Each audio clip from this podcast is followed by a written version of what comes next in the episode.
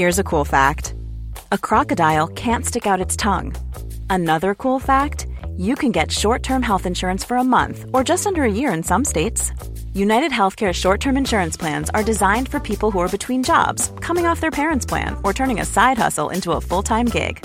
Underwritten by Golden Rule Insurance Company, they offer flexible, budget-friendly coverage with access to a nationwide network of doctors and hospitals.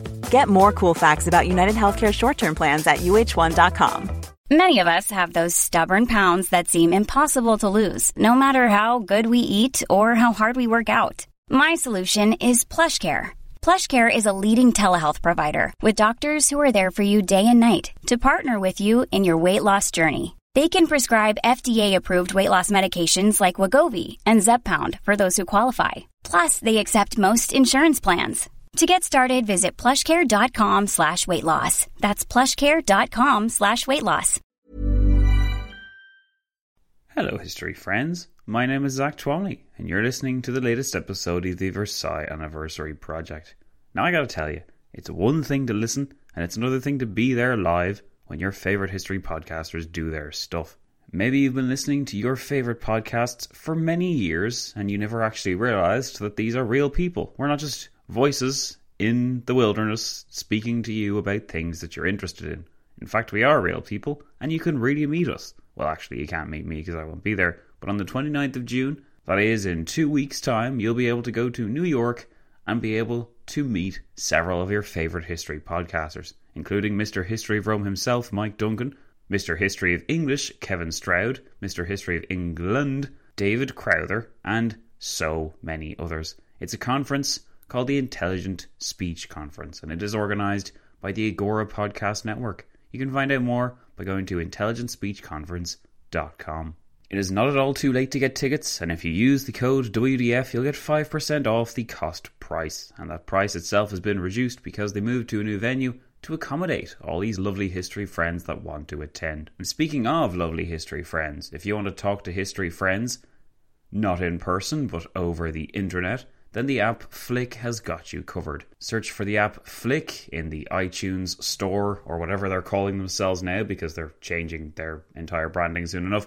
But if you search for the app Flick, Android, Apple or anywhere else, and download that bad boy, you'll be able to talk to me and different history friends without having to sign up for one of those social media profiles like Twitter or Facebook. You'll be able to avoid the noise and avoid all those bothersome things in the newsfeed that you don't really want to bother with. It's super simple and the app is free, and pretty much all the time we're updating it with new conversations for discussion. The latest discussion in the Flick app is going to revolve around this episode right here. We're going to be asking, do you think that the Allies should have accepted the German counter-proposals? If you have an opinion on that, why not head on over to that Flick app and talk to us all about it. Finally, before we begin, you should know that pretty soon we're starting something very cool called Poland Is Not Yet Lost, which will be available to five dollars patrons and above. So if delving through the history of the Polish-Lithuanian Commonwealth, with all of its triumphs and defeats and bitterness and inspiration, sounds like something you'd be interested in, then head on over to patreon.com forward slash when diplomacy fails and sign up now for five dollars a month. From September, we'll be delving into that bad boy, and in fact, that'll be taking up our Patreon analysis for the next, well, few years, because I'll be doing a PhD and I won't have time to start The Age of Bismarck, which is kind of sad, but it does mean that when we do release The Age of Bismarck, you'll all be on notice, and trust me, the wait will be worth it. I don't want to say that to overshadow what I've done with Poland Is Not Yet Lost, but I have been asked, when is The Age of Bismarck coming out? And to be honest, that's a question I'd like the answer to as well. But until I know that answer, Poland Is Not Yet Lost has got you covered. I'm kind of looking forward to returning to this era, to the seventeen hundreds, but also to the sixteen hundreds for the Thirty Years' War, which we will also be doing in September. So join me for all that juicy content in September once you get well sick of me after listening to all this and need a break from my dulcet tones. Until then though, guys, enjoy this episode.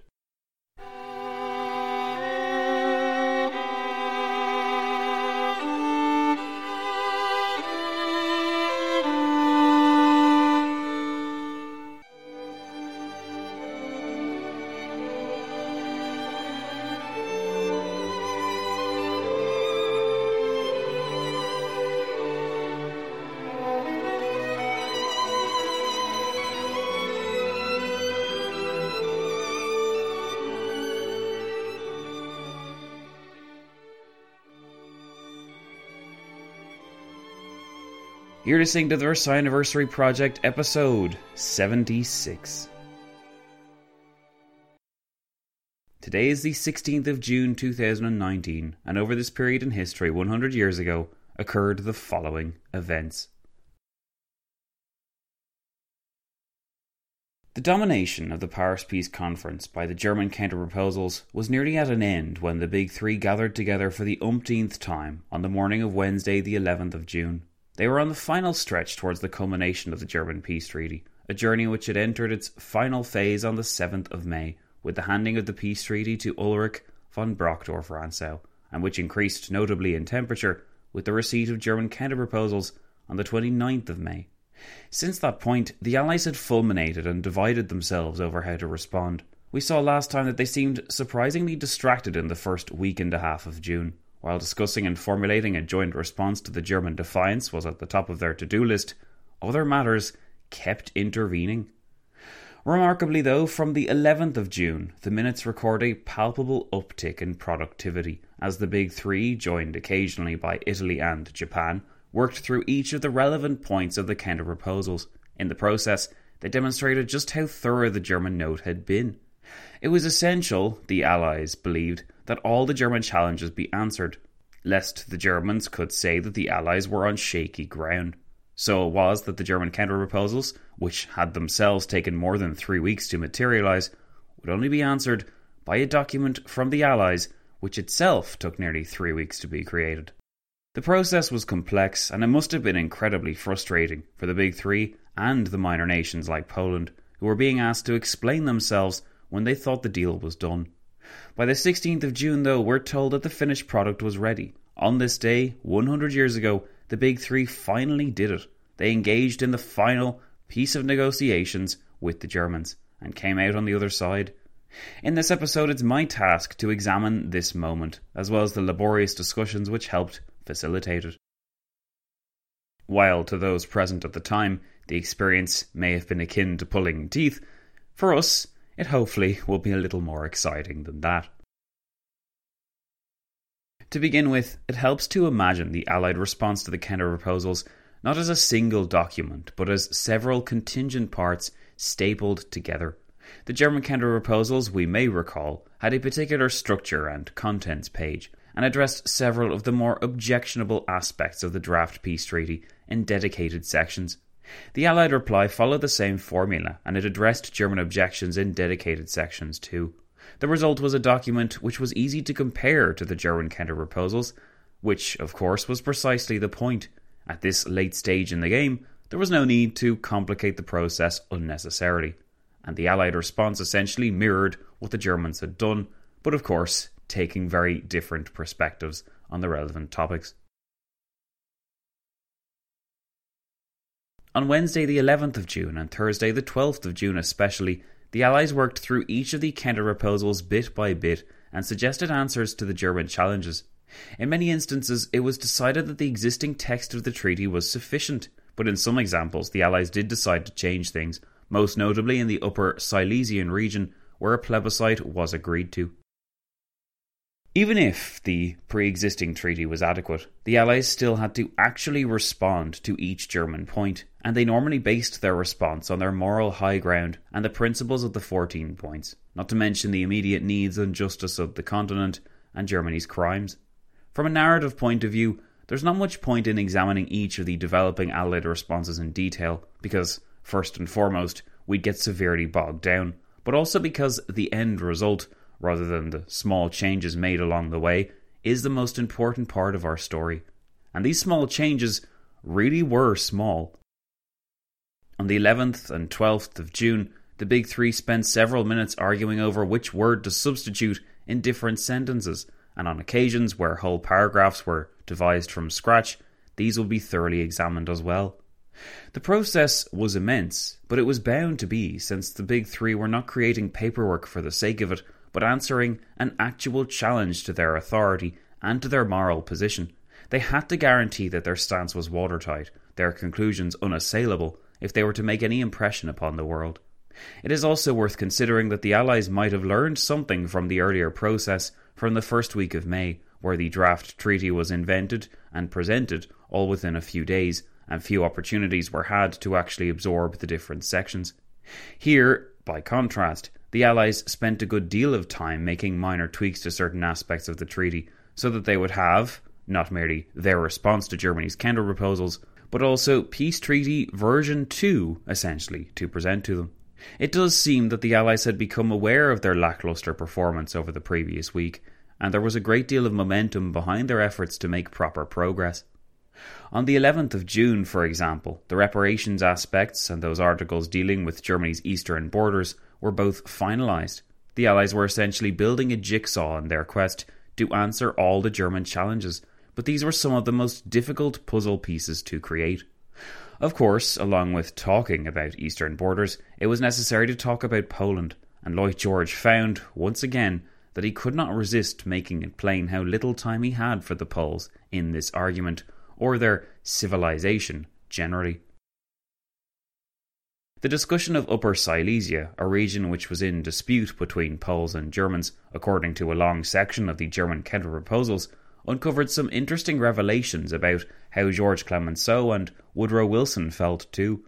Wilson and Clemenceau, in their turn, claimed that they did not believe a plebiscite for the region of Upper Silesia was necessary, but added that they had agreed to it largely to appease Lloyd George and to account for the fact that accurate information was hard to come by about the region, and this was therefore the best way to reach a fair resolution for that area. Lloyd George responded to this by saying that the Poles, like the Irish, were especially good at propaganda. The Allies were only hearing one side of the case. Lloyd George added that when I had talked to the Poles about the Jews, they had given the impression that they were treating them like angels of light, although it was notorious how they really treated them. I had no wish to act on one-sided information. In an interesting foreshadowing of what would occur in nineteen thirty-nine, Lloyd George insisted that if the Germans should break off negotiations on this point, I would not feel justified in ordering British soldiers to fight simply because a plebiscite had been refused, and I would have to say so. I do not believe the troops of other nations would fight each other in such circumstances. Indeed, Poland's centrality to the eruption of the Second World War, while Lloyd George couldn't have imagined it here, did demonstrate that sympathy with the Poles was high, or at least was high by nineteen thirty-nine. But the Prime Minister wasn't finished displaying his bias just yet. Wilson challenged Lloyd George's presentation of the Poles as propagandists, saying, no one could induce me to believe that the Poles, who were in no political position, would be better propagandists in Upper Silesia than the Germans, who were, and added that, as against the Germans, I am pro-Pole with all my heart. Yet, pro-Pole though he may have been, Woodrow Wilson did not dispute Lloyd George's following statement, as the Prime Minister said, I am convinced that all the trouble with Germany would relate to the Eastern Front.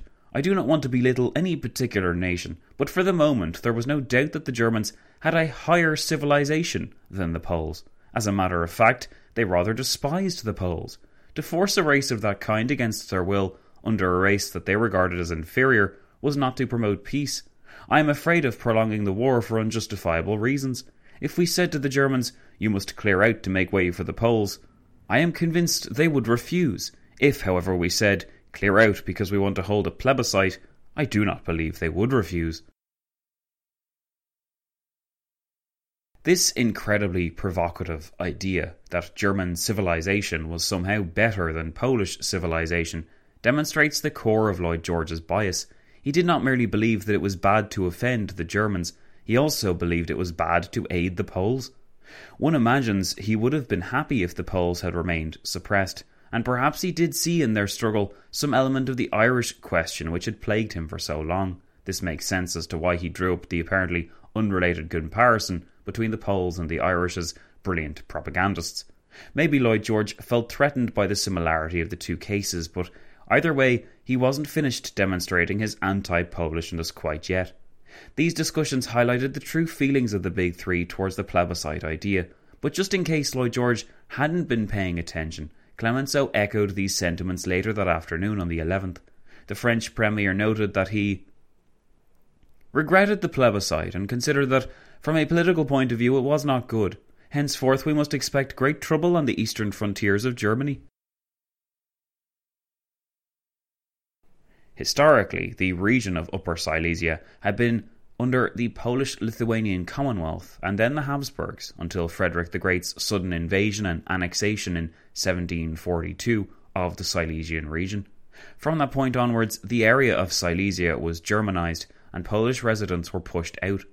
The historical justification for hosting a plebiscite was thus somewhat uncomfortable, particularly when the Big Three had committed themselves to right the wrongs of Prussia in other cases. Nevertheless, Clemenceau indicated that while he did not like it, he would not oppose his colleagues in this scheme. This was to have profound consequences. What followed in the late afternoon was the finalising of the plebiscite idea for Upper Silesia. This was arguably the most significant impact which the German counter-proposals had on the draft peace treaty, aside from wasting more than a fortnight of time, of course. In March nineteen twenty-one, the plebiscite would be carried out, but not until three separate uprisings in the sixty percent ethnically Polish province had erupted, costing thousands of needless lives. One wonders whether, if Lloyd George had been less inherently anti-Polish, the plebiscite would even have taken place. As it happened, following the plebiscite, the region was split between the parts that voted for union with Poland and those that voted for union with Germany. Discussions resumed then on Germany's responsibility for the war, the next morning on the twelfth of June, and the Anglo-French visions of a post-war settlement were brought into immediate conflict, with Lloyd George's expressed belief that an occupation of the Rhineland by Allied forces was in no way necessary. Lloyd George insisted that since the guarantee had been given by Britain and the United States to defend France in the event of a German attack, occupying the Rhineland for fifteen years would achieve no purpose of defence. His difficulty, Lloyd George said, was to get the occupation clauses accepted by Parliament. The minutes recorded his appeal. They would say, "Why do you want both occupation and a guarantee?" He was in a real difficulty here. He asked whether Monsieur Clemenceau would allow him to make a statement to Parliament about the understanding between the Allies. This, of course, would be after the signature of peace, but it would indicate to the Germans the intention. Clemenceau declared that it would be impossible to concede to the Germans a reduction in the period of occupation. Clemenceau was prepared, however, to do his best in the delicate matter of drafting a statement which could be used by Mister Lloyd George in Parliament. Lloyd George then reached the climax of his challenges to the occupation of the Rhineland idea, in the process demonstrating how little he understood of the French mindset. Lloyd George said, "A prolonged occupation was not really necessary for the protection of France. It was insisted on mainly for political reasons. If the occupation was to be for a prolonged period, it should be made as harmless as possible. I wish to utter a warning, and I intend to make a formal protest on the subject, that a prolonged occupation will be a great peril for France, and a prolonged peril to the peace of Europe." Clemenceau replied with some sadness that he could not accept that point of view. It was necessary, Clemenceau insisted, that the German people should see a foreign army on German soil as a guarantee for the payment of the indemnity. Clemenceau added that he himself would remember the German occupation in eighteen seventy-one and what a relief it had been when the Germans had left. They moved not a man until the last penny was paid. An occupation was necessary as a reminder to the Germans that they owed money which they should pay. Of course, a guarantee on reparations was not the sole reason for occupation. Strategic considerations in the event of the justified mistrust of the Anglo-American guarantee to France and the hope that the region might vote to unite with France after the fifteen-year period, also played a role. The difference in opinion was resolved without much consequences, but statements like these from Lloyd George must have made Clemenceau wonder if the Prime Minister had been asleep in his chair for the past six months. Clemenceau felt well within his rights to occupy the Rhineland, and Lloyd George's late challenges of these rights must have stung, even if they had little long-term impact. In the afternoon of the twelfth of June, perhaps the most significant development was the decision to appoint a committee which would be tasked with editing the reply to Germany. This demonstrated that the Big Three took the task very seriously, and also that they accepted they would need more help in producing the final, completed reply, which, as we said, was released on this day, the sixteenth of June, a hundred years ago. So they had four days to make it, in other words. So, continuing to work through the list of articles which the German counter-proposals had challenged, the Allies settled on the terms for the military, the navy, and prisoners of war, among others. These steps essentially helped to flesh out the reply, and the editing committee would be handed more authority to write up sections of the Allied reply without the Big Three's interference thereafter. This would help speed up the whole process. One arm of the Allied response to further German defiance was discussed next on the thirteenth of June, as the reimposition of the Allied blockade on Germany was imposed. Interestingly, the Allies concluded that it would be far too impolitic to actually re-engage with the stringent blockade of Germany again, since it would lead inexorably to the deaths of many civilians. Thus it was decided that the Allies would make a show of preparing for the reimposition of the blockade, so as to make the Germans believe that this penalty would follow their refusal to sign. Discussion of the military penalties for German defiance would be tackled within a few days. A common trend in the minutes by this point was the ginormous size of each entry, but the very small size of the discussion in the minutes. This was because for each day that the minutes were recording, the appendices were growing at an incredible rate, as the approved segments of the Allied reply accumulated and were tacked on to the end of each minute's entry for the sake of Allied records. On the one hand, this gives us a great picture of how the process was coming along, and it helps us power through the very dense discussions of minute alterations to draft sentences and paragraph structures, which, after all, someone had to talk about. The Allies seemed to remember on the morning of Saturday the fourteenth of June that they had an editing committee on standby, so they delegated authority to it on several questions, including those relating to Russia, Luxembourg, Austria, and the guarantees of execution, which legally obliged the parties to honour the settlement. That evening it was debated how Upper Silesia might fare in the reparations question, despite reparations on Upper Silesia being already finalised as separate issues within the larger treaty. Evidently, loopholes and last-minute adjustments were still managing to present themselves, but on the afternoon of the fourteenth of June, the unenviable task of actually telling the Poles what had been decided upon was on the agenda. When informed that a plebiscite would be held for Upper Silesia after all, Paderewski did not attempt to hide his disappointment, and he actually exclaimed how he could not conceal the fact that this decision was a very serious blow for Poland. Paderewski then attempted to explain precisely why this was such a sad day. Mom deserves the best, and there's no better place to shop for Mother's Day than Whole Foods Market. They're your destination for unbeatable savings, from premium gifts to show-stopping flowers and irresistible desserts. Start by saving thirty-three percent with Prime on all body care and candles. Then get a fifteen-stem bunch of tulips for just nine ninety-nine each with Prime. Round out Mom's menu with festive rosé, irresistible berry chantilly cake, and more special treats. Come celebrate Mother's Day at Whole Foods Market. Mom deserves the best, and there's no better place to shop for Mother's Day than Whole Foods Market. They're your destination for unbeatable savings, from premium gifts to show-stopping flowers and irresistible desserts. Start by saving thirty-three percent with Prime on all body care and candles. Then get a fifteen-stem bunch of tulips for just nine ninety-nine each with Prime. Round out Mom's menu with festive rosé, irresistible berry chantilly cake, and more special treats. Come celebrate Mother's Day at Whole Foods Market. Market. Quality sleep is essential. That's why the Sleep Number Smart Bed is designed for your ever-evolving sleep needs. Need a bed that's firmer or softer on either side? Helps you sleep at a comfortable temperature? Sleep Number Smart Beds let you individualize your comfort, so you sleep better together. J D Power ranks Sleep Number number one in customer satisfaction with mattresses purchased in-store. And now, save fifty percent on the Sleep Number Limited Edition Smart Bed for a limited time. For J D Power twenty twenty-three award information, visit j d power dot com slash awards. Only at a Sleep Number store or sleep number dot com. For Poland, and his stance is worth citing because of the intertwined nature of the Polish border with the Treaty of Versailles, and of course, the eruption of the Second World War. Paderewski noted, "First, it would affect the people of Poland sentimentally. They believed President Wilson's principles like the gospel. The second reason was that it would cause bitter disappointment.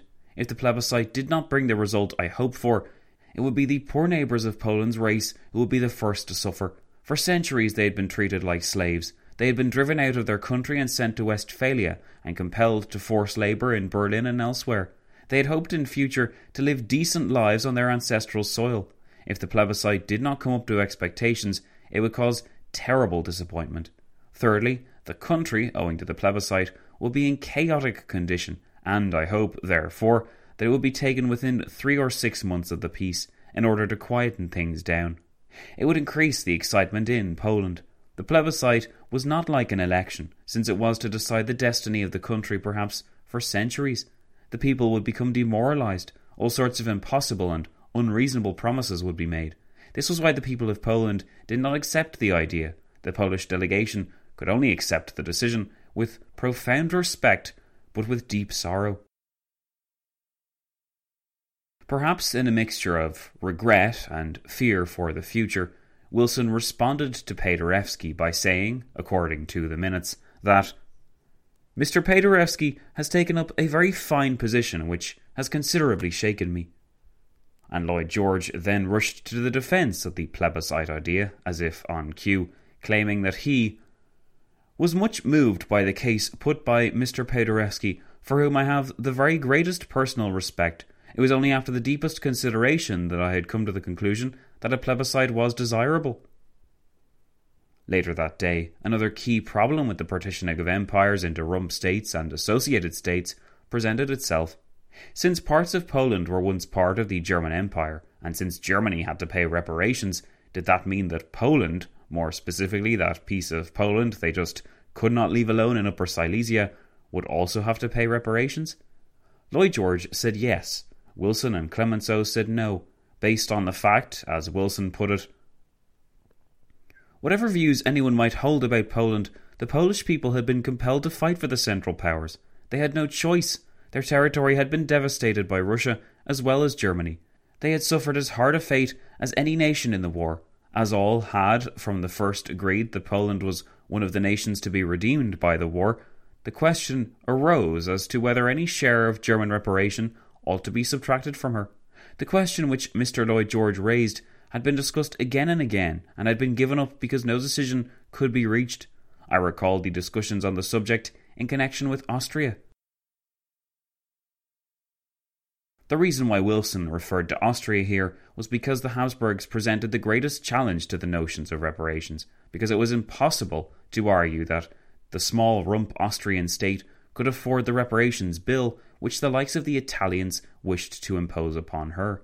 Yet it was equally impolitic to suggest that those former parts of the Austro-Hungarian Empire should be slapped with a percentage of the reparations bill.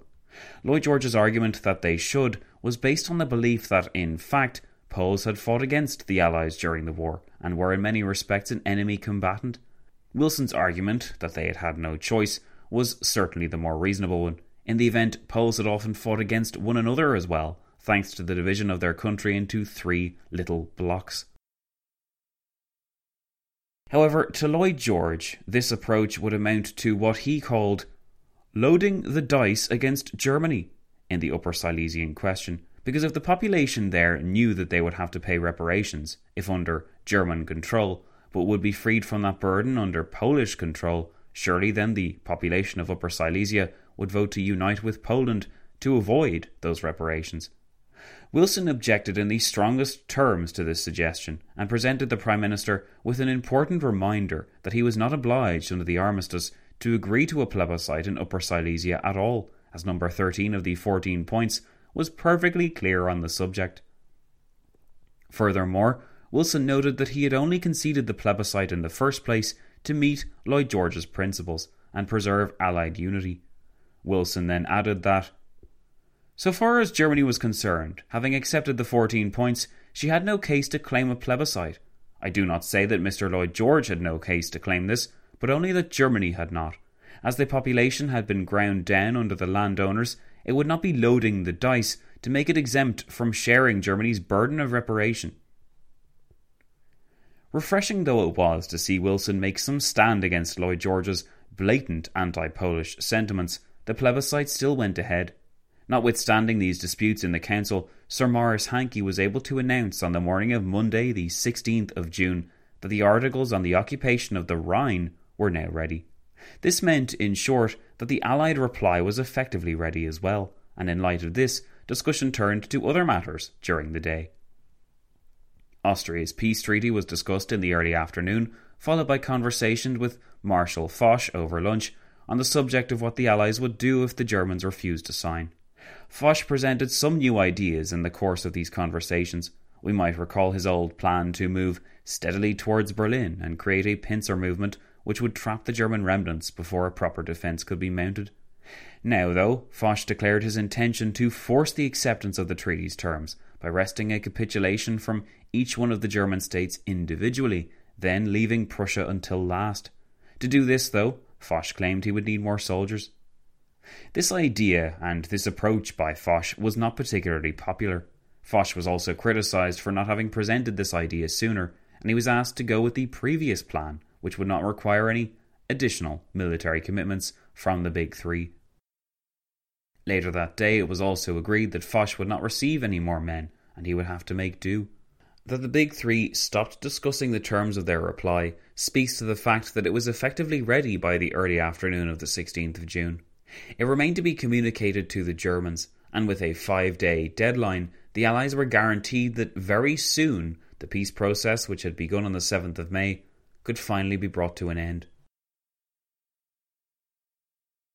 On this day, a hundred years ago, in short, a significant milestone in the history of the Paris Peace Conference was reached, and like so many other milestones we have come across, its significance is largely lost in the narrative. This Allied response represented a solid defence of their peace treaty, and a rebuke of Germany's pretences to be standing for the fourteen points, whereas the Allies were not. Thomas A. Bailey, writing in nineteen forty-seven, introduces us to the tone and structure of the Allied riposte, saying, "The Germans, in their protests against the treaty, asserted that they had made a solemn pre-armistice contract with their enemy, in which they were promised a peace based on the fourteen points, with one reservation and one elucidation. They now alleged that many of those points had been broken, and as a consequence the contract had been violated. The Allies, in their reply, candidly admitted that they had entered into such a contract, but they unequivocally denied that they had broken the fourteen points. Their defence was devastating. It will be remembered that Berlin had sued for a peace based on the original fourteen points, and all the subsequent points and principles relating to peace which Wilson had set forth in his public utterances. Unluckily for the Germans, some of these supplementary points contradicted and wiped out all the others. The Allies made powerful use of these forgotten points in rebuting the German claims." This was the gist of the Allied reproach. And if you expected the Germans to have a good time of things from here on in, then it's likely you really haven't been paying attention. Of course, the Germans' counter-proposals were unlikely to place any kind of cap on the Allied demands, nor was it really ever in doubt that the Allies would act according to their interests, regardless of Germany's feelings. The Big Three were never going to fundamentally change the peace treaty, which they had spent the last five months crafting. They did, as we saw, make some minor adjustments, but anything else was never on the menu, and it is probable that the Germans did not expect any radical results. What the Germans did expect was to be treated according to the promises which they believed had been made in the twilight days of the war, which they insisted had induced them to sign the armistice in the first place. There was no question of a peace without victory emerging now, but the Germans were absolutely determined to take the Allies to task and to support their gripes with the evidence that the American president in particular had provided for them. What the Germans seemed to have failed to realise, as Thomas Bailey noted above, was that Wilson said an awful lot of things, and not all of these things could be construed in their favour. Thus, while the Allies were perfectly willing to contend the German claims, they were not willing to admit the error of their ways in bringing forward this victor's peace. In fact, they had given the German counter-proposals a massive amount of time, which might by itself seem odd, until we note the fact that the Allies were required to respond to a challenge to their authority, the first and most serious challenge, by the way, that the Germans had yet mounted. That they responded with such detail and after such careful deliberation tells us that the Allies took their position as the moral arbiter of the New World Order very seriously indeed, and in fact they provide the historian with an invaluable defence of the Allied position, as the historian George Creel appreciated when he wrote, "It is to be wished that the two documents, the German of May the twenty-ninth and the Allied reply of June sixteenth, could be printed in every language and placed in every school and library, for they furnish in themselves a complete and dramatic exposition of the whole peace treaty, permitting the formation of an intelligent and independent opinion with respect to the confused question of justice or injustice. The German note was passionate without being strong, and even so ardent an admirer as Mister Keynes admits regretfully that it did not succeed in exposing, in burning and prophetic words, the insincerity of the transaction. The Allied note, on the contrary, had strength without passion, and even as it made many and important concessions and modifications, so was it at pains to explain every rejection." The Allied response was thus more than a response. It was a critically important step in the peacemaking process, and a vital link of the literature in the period. What then, we may hazard to ask, did the Allies actually say in this response to the Germans on this day one hundred years ago? Well, it's about time we investigated history, friends, and found out for ourselves.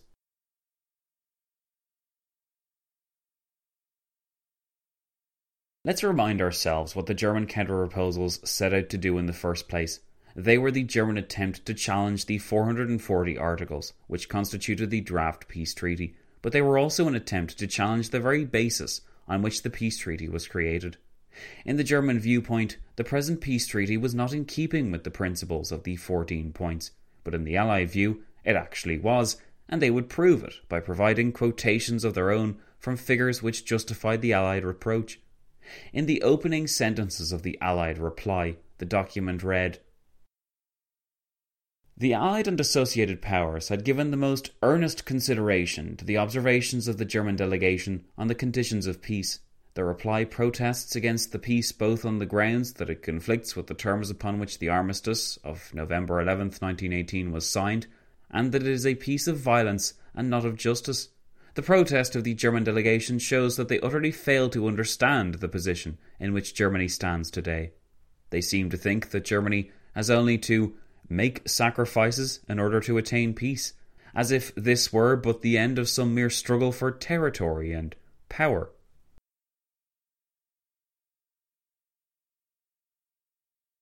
An explanation of German culpability for the war was then provided, including Prussia's striving for dominance over Central Europe and the West, the violation of Serbian sovereignty with the sponsored ultimatum, and the violation of Belgian neutrality with the invasion. Then the expressions of the Big Four Allied leaders were provided to give context to the notions of justice which underpinned the peace treaty. The context then established, a striking section of the document then presents itself and reads, "Justice, therefore, is the only possible basis for the settlement of the accounts of this terrible war. Justice is what the German delegation asks for and says that Germany has been promised. Justice is what Germany shall have. But it must be justice for all. There must be justice for the dead and wounded, and for those that have been orphaned and bereaved, that Europe might be free from Prussian despotism. There must be justice for the peoples who now stagger under war debts, which exceed thirty billion pounds, that liberty might be saved. There must be justice for those millions whose homes and land, ships and property, German savagery has spoiled and destroyed.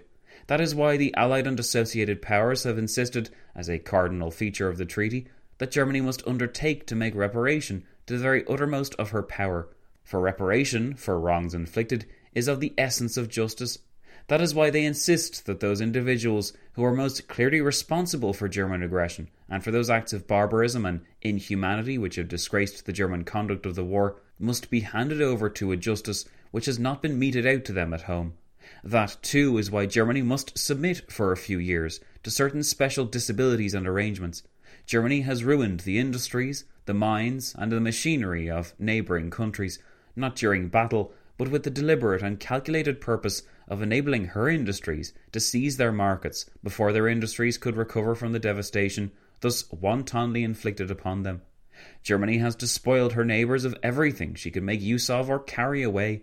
Germany has destroyed the shipping of all nations on the high seas, where there was no chance of rescue for their passengers and crews. It is only justice that restitution should be made, and that these wronged peoples should be safeguarded for a time from the competition of a nation whose industries are intact and have been even fortified by machinery stolen from occupied territories. If these things are hardships for Germany, they are hardships which Germany has brought upon herself. Somebody must suffer for the consequences of the war. Is it to be Germany, or only the peoples she has wronged? This was a formidable challenge, and it signalled that the Allies were determined to cling to the moral high ground.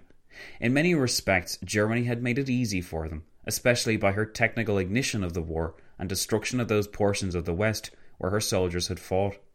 The Allied reply also swatted aside any suggestion that the Weimar Republic should receive different treatment from that of the former Imperial German government, which had actually directed the war. It is said that the German Revolution ought to make a difference, and that the German people are not responsible for the policies of the rulers whom they have thrown from power. The Allied and associated powers recognise and welcome the change. It represents a great hope for peace and for a new European order in the future. But it cannot affect the settlement of the war itself. The German Revolution was stayed until the German armies had been defeated in the field, and all hope of profiting by a war of conquest had vanished. Throughout the war, as before the war, the German people and their representatives supported the war, voted the credits, subscribed to the war loans, obeyed every order, however savage, of their government. They shared their responsibility for the policy of their government, for at any moment, had they willed it, they could have reversed it. Had that policy succeeded, they would have acclaimed it with the same enthusiasm with which they welcomed the outbreak of the war. They cannot now pretend, having changed their rulers after the war was lost, that it is justice that they should escape the consequences of their deeds. Addressing each of the German proposals in brief in this introductory section, the Allies then discounted each one of them. The Germans had misunderstood the economic clauses. The Allies had no intention of strangling Germany. Reparations were essential to get Europe working again. It was impossible to keep non-Germans under German control, simply to maintain a land bridge between East and West Prussia, and a whole range of other concerns were also considered. The main body of the Allied response is available for free online, but by and large we do not need to detail its contents, since the only change of note which is explained is the Allied willingness to host a plebiscite in Upper Silesia, largely thanks to Lloyd George's petitioning, as we have seen. In fact, it is the concluding paragraph to Clemenceau's opening address in this introductory section of the Allied reply that proves the most informative and useful for us. It read, "In conclusion, the Allied and associated powers must make it clear that this letter and the memorandum attached constitute their last word. They have examined the German observations and counter-proposals with earnest attention and care. They have, in consequence, made important practical concessions, but in its principles they stand by the treaty. They believe that it is not only a just settlement of the Great War, but that it provides the basis upon which the peoples of Europe can live together in friendship and equality. At the same time, it creates the machinery for the peaceful adjustment of all international problems by discussion and consent, whereby the settlement of nineteen nineteen itself can be modified from time to time to suit new facts and new conditions as they arise. As such, the treaty in its present form must be accepted or rejected. The Allied and associated powers, therefore, require a declaration from the German delegation within five days from the date of this communication that they are prepared to sign the treaty as it stands today. If they declare within this period that they are prepared to sign the treaty as it stands, arrangements will be made for the immediate signature of the peace at Versailles. In default of such a declaration, this communication constitutes the notification provided for in Article two of the Convention of February sixteenth, nineteen nineteen, prolonging the armistice, whiwhich was signed on November eleventh, nineteen eighteen, and has already been prolonged by the agreement of December thirteenth, nineteen eighteen, and January sixteenth, nineteen nineteen. The said armistice will then terminate, and the Allied and associated powers will take such steps as they think needful to enforce their terms." In such a manner was the gauntlet thrown down to the German government. They would now be faced either with a resumption of the war or the acceptance of a treaty which was believed to be utterly unfair and a terrible humiliation. For many in the fledgling Weimar Republic, this wasn't much of a choice at all. Many would resign, but many more would view this treaty as the beginning of their journey of revenge, which would not end until nineteen thirty-nine, an apocalyptic catastrophe. The less exciting, lesser-known individuals, who fell in neither of these camps, were the only ones left standing. These men were determined to make lemonade out of the lemons which threatened to crush them, but there were still several days left before the deadline would expire. Sure, the Allies said that this reply amounted to the last word, and sure, the Allies had said that the treaty now abridged would stand, but was this, was this really true? The gauntlet, though it was plainly there for all to see, still contained a few asterisks in the mind of some hopeful Germans, who hoped, against hope, that this was not the final word after all, and that with some minor adjustments, the still bitter pill could have some of its jagged edges filed away and thereafter be swallowed. Within the week, the reality of the situation would come crashing down, but for the moment, the Allied reply of the sixteenth of June represented a show of unity which was much more impressive on paper than it was in truth. The hard work had now been done, though, and all the big three now had to do was hold it together for another week. Could they manage it?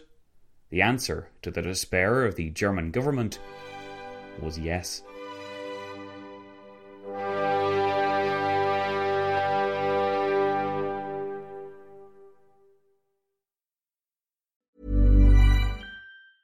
Mom deserves the best, and there's no better place to shop for Mother's Day than Whole Foods Market. They're your destination for unbeatable savings, from premium gifts to show-stopping flowers and irresistible desserts. Start by saving thirty-three percent with Prime on all body care and candles. Then get a fifteen-stem bunch of tulips for just nine ninety-nine each with Prime. Round out Mom's menu with festive rosé, irresistible berry chantilly cake, and more special treats. Come celebrate Mother's Day at Whole Foods Market. Mom deserves the best, and there's no better place to shop for Mother's Day than Whole Foods Market. They're your destination for unbeatable savings, from premium gifts to show-stopping flowers and irresistible desserts. Start by saving thirty-three percent with Prime on all body care and candles. Then get a fifteen-stem bunch of tulips for just nine ninety-nine each with Prime. Round out Mom's menu with festive rosé, irresistible berry chantilly cake, and more special treats. Come celebrate Mother's Day at Whole Foods Market.